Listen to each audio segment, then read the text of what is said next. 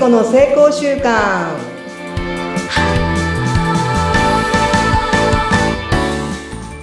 皆さんこんにちは。いつも名前を言い忘れる 加藤聖子です。エンパワーメントコーチ健康経営アドバイザー内閣府地域活性化伝道師大学の講師ラジオのパーソナリティ2本健康×幸福トークメインパーソナリティ、そして、ポッドキャスト、YouTuber、そして、TikTok もやっています。あれ？人の天才性と地域の天才性を目覚めさせるし仕事に使命を燃やしている加藤聖子です。よろしくお願いします。またまた増えましたね。TikTok 始めちゃったんですね、聖子さん。今日は先に名前を言っていただきましてよかったです。ありがとうございます。お相手はフリーアナウンサー。動画編集もやってるかな？うなみいくよです。はい、よろしくお願いします。はい。私は、あの、もうね、どこに行っても聖子って言うと、うん皆さんに覚えてもらえるんですね。うんその理由はなぜかわかりますか、え、聖子？松田聖子？違う。あと、いっぱい出てくるかな？肩書きが？なんで？違います。ウォッチ聖子です。ウォッチ聖子世界の聖子、あ聖子服部聖子。おでー私は聖子というと、もう外国に行っても通じるという。あ、成功、成功。なるほどね。あの、聖子なんだけど、書き方が聖子なんですよ。あだから、あもそうですね。そうなの。うんうん世界の聖子って引っ張るんだけど、うん。ね、ローマ、英語は聖子なんで、皆さんが本当にね、一発で覚えてくれる。それだけ、世界の成功、世界の日本の技術、時計の技術っていうのは、もう世界中の人が知っているっていう。いやー、すごいですね。世界の聖子さんになっちゃってるね。はい。うんで、私も世界基準の教育を提供していますので、まさしく名前のように、うんうんうん。本当に思いは形になるんだなっていうのを最近感じております。いやー、ますます、すごい花開いてる。聖子さん、あれじゃないですか。だって、この前のクラウドファンディングも無事達成。はい。達成いたしましたイエーイパチパチパチすごい勢いで。はい。あの、皆さんの本当に応援のおかげで、無事にクラウドファンディングも、うんあの、達成いたしまして、今、ええ製本に向かって、うん。あの、手帳ですねい。や、私も届くの楽しみなんですけど、めちゃめ週ちゃ。刊マスタリーノートはい。を味方につけて、目標達成を加速させるっていう、今ね。コーチング。グをしている内容をうんノートにまとめてみました。あ、いやー、じゃあ、それ見たらちょっとヒントはもらえる感じなんですよね、きっと。そうですね。ね。あの、ピその通りにやっていくと、うんあの習慣がより身につくんじゃないかなと思って開発いたしました。やったーパチパチパチパチパチパチパチ。これも、り、うん。はい、何？どうぞ。あ一人だとやっぱりね、続かないから、じゃあその手帳を味方につけて一緒にやっていく感じですか？そうですね。うんまあ、またあの、使い方の講座もこれから広げていこうかなというふうに思っているし、うん。もうどうしても一人でできない場合はコーチングをうんつけるっていう、まあ、いろんな、うんあの、角度から、このノートから皆さんにね、あの、自分の天才性を目覚めさせたり、習慣、それを習慣化していくっていうことをね、提供できたらいいなと思ってます。ああ、いやー、でも初めての、やっぱりドキドキしました？初めてって。クラウドファンディング？そうん、ドキドキしたし、う。うん。やっぱりね、こう、思考パターンっていうのがあって、うんやっぱりこう、ダメなんじゃないかとかね、不安じゃない、不安になったりして、作るのはちょっとね、あの、病気をした、春病気したじゃない？はいはい。だからね、やめようかと思ったんですよ、えー実際は。そうだったんだ。うん。もう私無理かもっていうぐらい、精神的に落ち込んで体力もなかったので、もう全部のことをね、やめてしまおうっていうぐらいなところからうん。できたから余計に嬉しくって、あ、そうだったんですね。そんな大変だったんだ。で、それをを、まあ皆様がね、応援してくださることも嬉しいし、うんなんか今までやってきたことが無駄じゃなかったなっていうのを感じることができましいた。やー、本当よかったです。楽しみです。はい、でありがとうございます。そういう、あのね、思いも込めて今回もまたね、巻きのシリーズでいきたいんですけど、はい、お願いします。やっぱり強い思いがあるからこそ、それが成し遂げられる。うん。やっぱりそこ、どこに行きたいかとか、こう強いこう、思い、目的みたいなものがうんないと、うんやっぱり習慣もつかないし、うん何事もなせないなって思うんですね。うんで、クライアントさんもと、ね、あの、よくあの、戻るんですよ。本当にこれでいいのかどうかって。うんこんなことやって、なんか未来が見えるんだろうかみたいなことをね、やっぱ思う。私もそうでした。これって本当に自分のビジョンだろうか。これが本当の自分が目指すところだろうかって、私も何度も行ったり来たり、行ったり来たり、行ったり来たりってしてたんですけども、はい。やっぱ私はこの世界から暴力をなくしたいっていう、そういう思いが強いので、うん。その思いに、やっぱりこう、奮い、いつもね、やめようと思うけど、奮い立たせられるっていうとこがあって、で、牧野さんのその、本当に植物への思い、もうめちゃくちゃ、やっぱ強いし、それが大好きだし、うん。それをやってる時が一番そのエネルギーが高い、そんな、あの、状態だったんだろうなっていうものをね、やっぱり植物園で感じさせてもらったので、その思いがなかったら、今のあの植物園はないし、あの植物図鑑もないし、うん。私たちはそれを見ることもできないし、それを知ることさえきっとできなかった。でも彼の強い思いがあったから、それを私たちは見ることができるっていうのは本当に心からね、なんか感謝だし、ありがたいなと思っています。うーんそして、妹たちの、そこに行きたいと。植物園絶対行きたいと熱い思いがなかったらいけてないしね。うん台風をもなんかどっかにね、やるぐらいの熱い思い。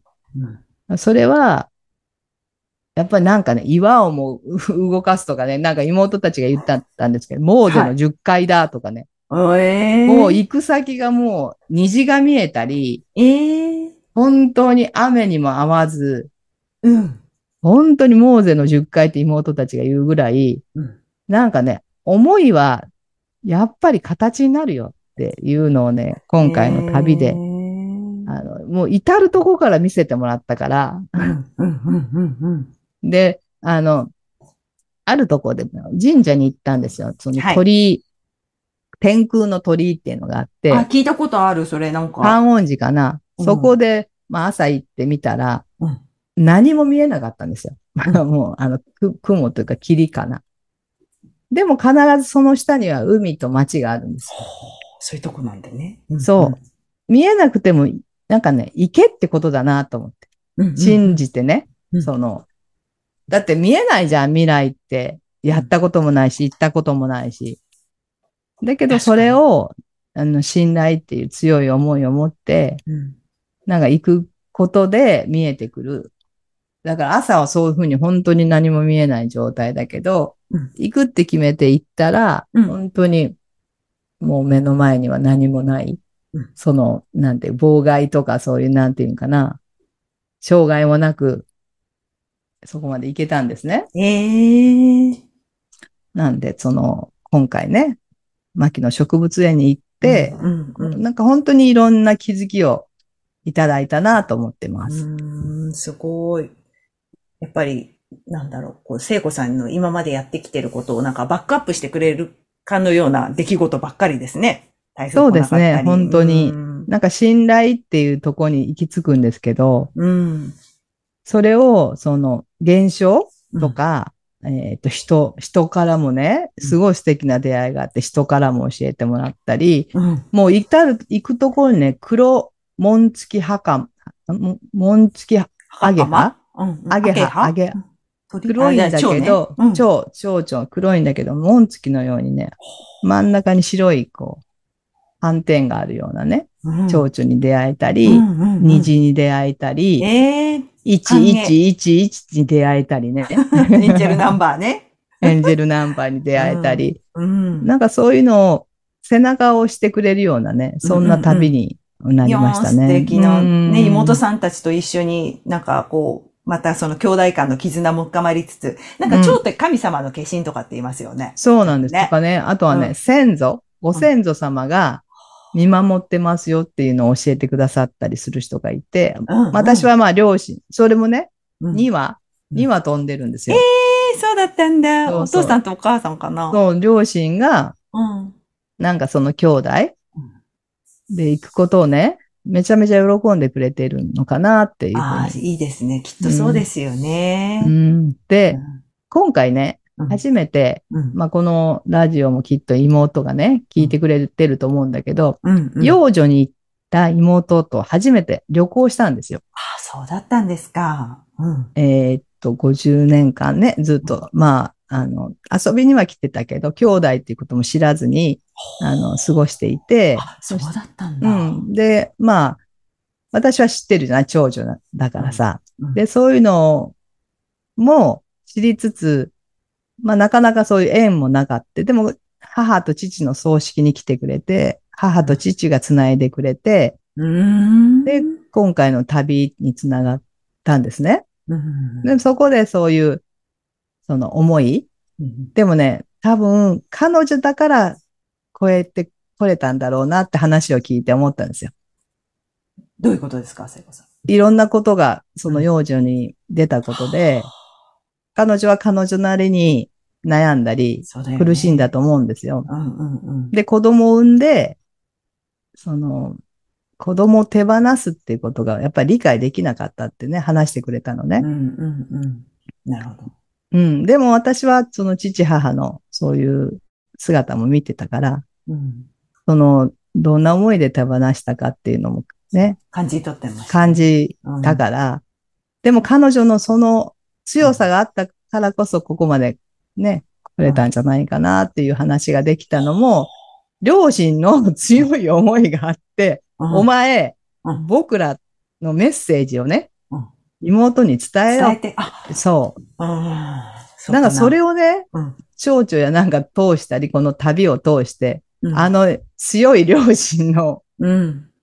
思いを受け取って、うん。聖子さんが。はい、私が受け取って、それも伝えたんじゃないかな。だからなんかそういうのがもうなんか繋がってくる。うんうんうんうんええ。牧野さんの強い思いと、うん。そういう両親の強い思いと、うん。うん。妹たちの強い思いが全部繋がったこの旅だったなと思う。すごかったですね。よかったですね。うんなんかい一回こうちょっと、もやもやっとしてたのがぐっとこう固まって、なんか繋がって強くなったね、兄弟感もね、またね。そっか。そよかったうなんですね。55年、60年のね、このうん歳月を超えて、うん。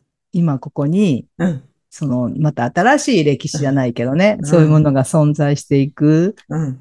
なんかな、深いな、人生は、とか思って。ああ、素敵。なんか人生楽しみ。これからまたそんな話聞くと、うんうんうんそんな風に感じました。今お話聞いて。ねうなんん。で、まあ、それぞれの思いがこう、つながっていく。ここになんか新しいものがね、またできてくるんじゃないかなってうん。うん。思った、思った旅では。聖子さんが長女であって本当に良かったですね。今、まあもちろん昔大変だったこともあったけど、だけど聖子さんがいっぱい経験してきて学んで、こう、こうやって言語化して伝えて、で、うんまた兄弟間が繋がってっていう、まあうんお父さんとお母さんが亡くなったのはすごい寂しいですけど、うん。またそれから時間が経ってこうやってまた会えたって、うん。すごいことですね、それってね。すごいことだし、このうん両親の思いが伝えられたことが、が、私はなんかすごく、うん、あの、もうあの人たちはもう死んでも、うん。すごい エネルギーを私に送ってくれるんだなって思いましたよ。本当ですね。本当です。さすが。だから聖子さんなんですよ。聖子さんの強さはやっぱご両親の強さですよ。お母さんのあの最後の亡くなり方とか見てた時にやっぱそう思いました。そうよね。そうよねん私もその母の強さと父の強さがあるからこそ、私たちは11人兄弟としてね、こうやってまたね。うん、存在できているし、多くの人にね、影響をこう与えさせてもらえる存在として、あの、育ててもらったんじゃないかなと思うんで、ね成功の秘訣は、どんなことでもいいんで、強い思いを持つことでしょうか。うん そうですね。うん、そこだね。そんな、はい、そんなことを感じた、高知の旅の締めくくりでございました。ありがとうございます。牧野さんのお話から絡めて聖子さんのお話、いっぱいお話聞かせていただきました。ありがとうございます。ありがとうまございます。たはい、皆さんも簡単なんで、簡単簡単やってみよう簡単簡単行ってみよう。感想もお待ちしています。はい、本日もありがとうございました。ありがとうございました。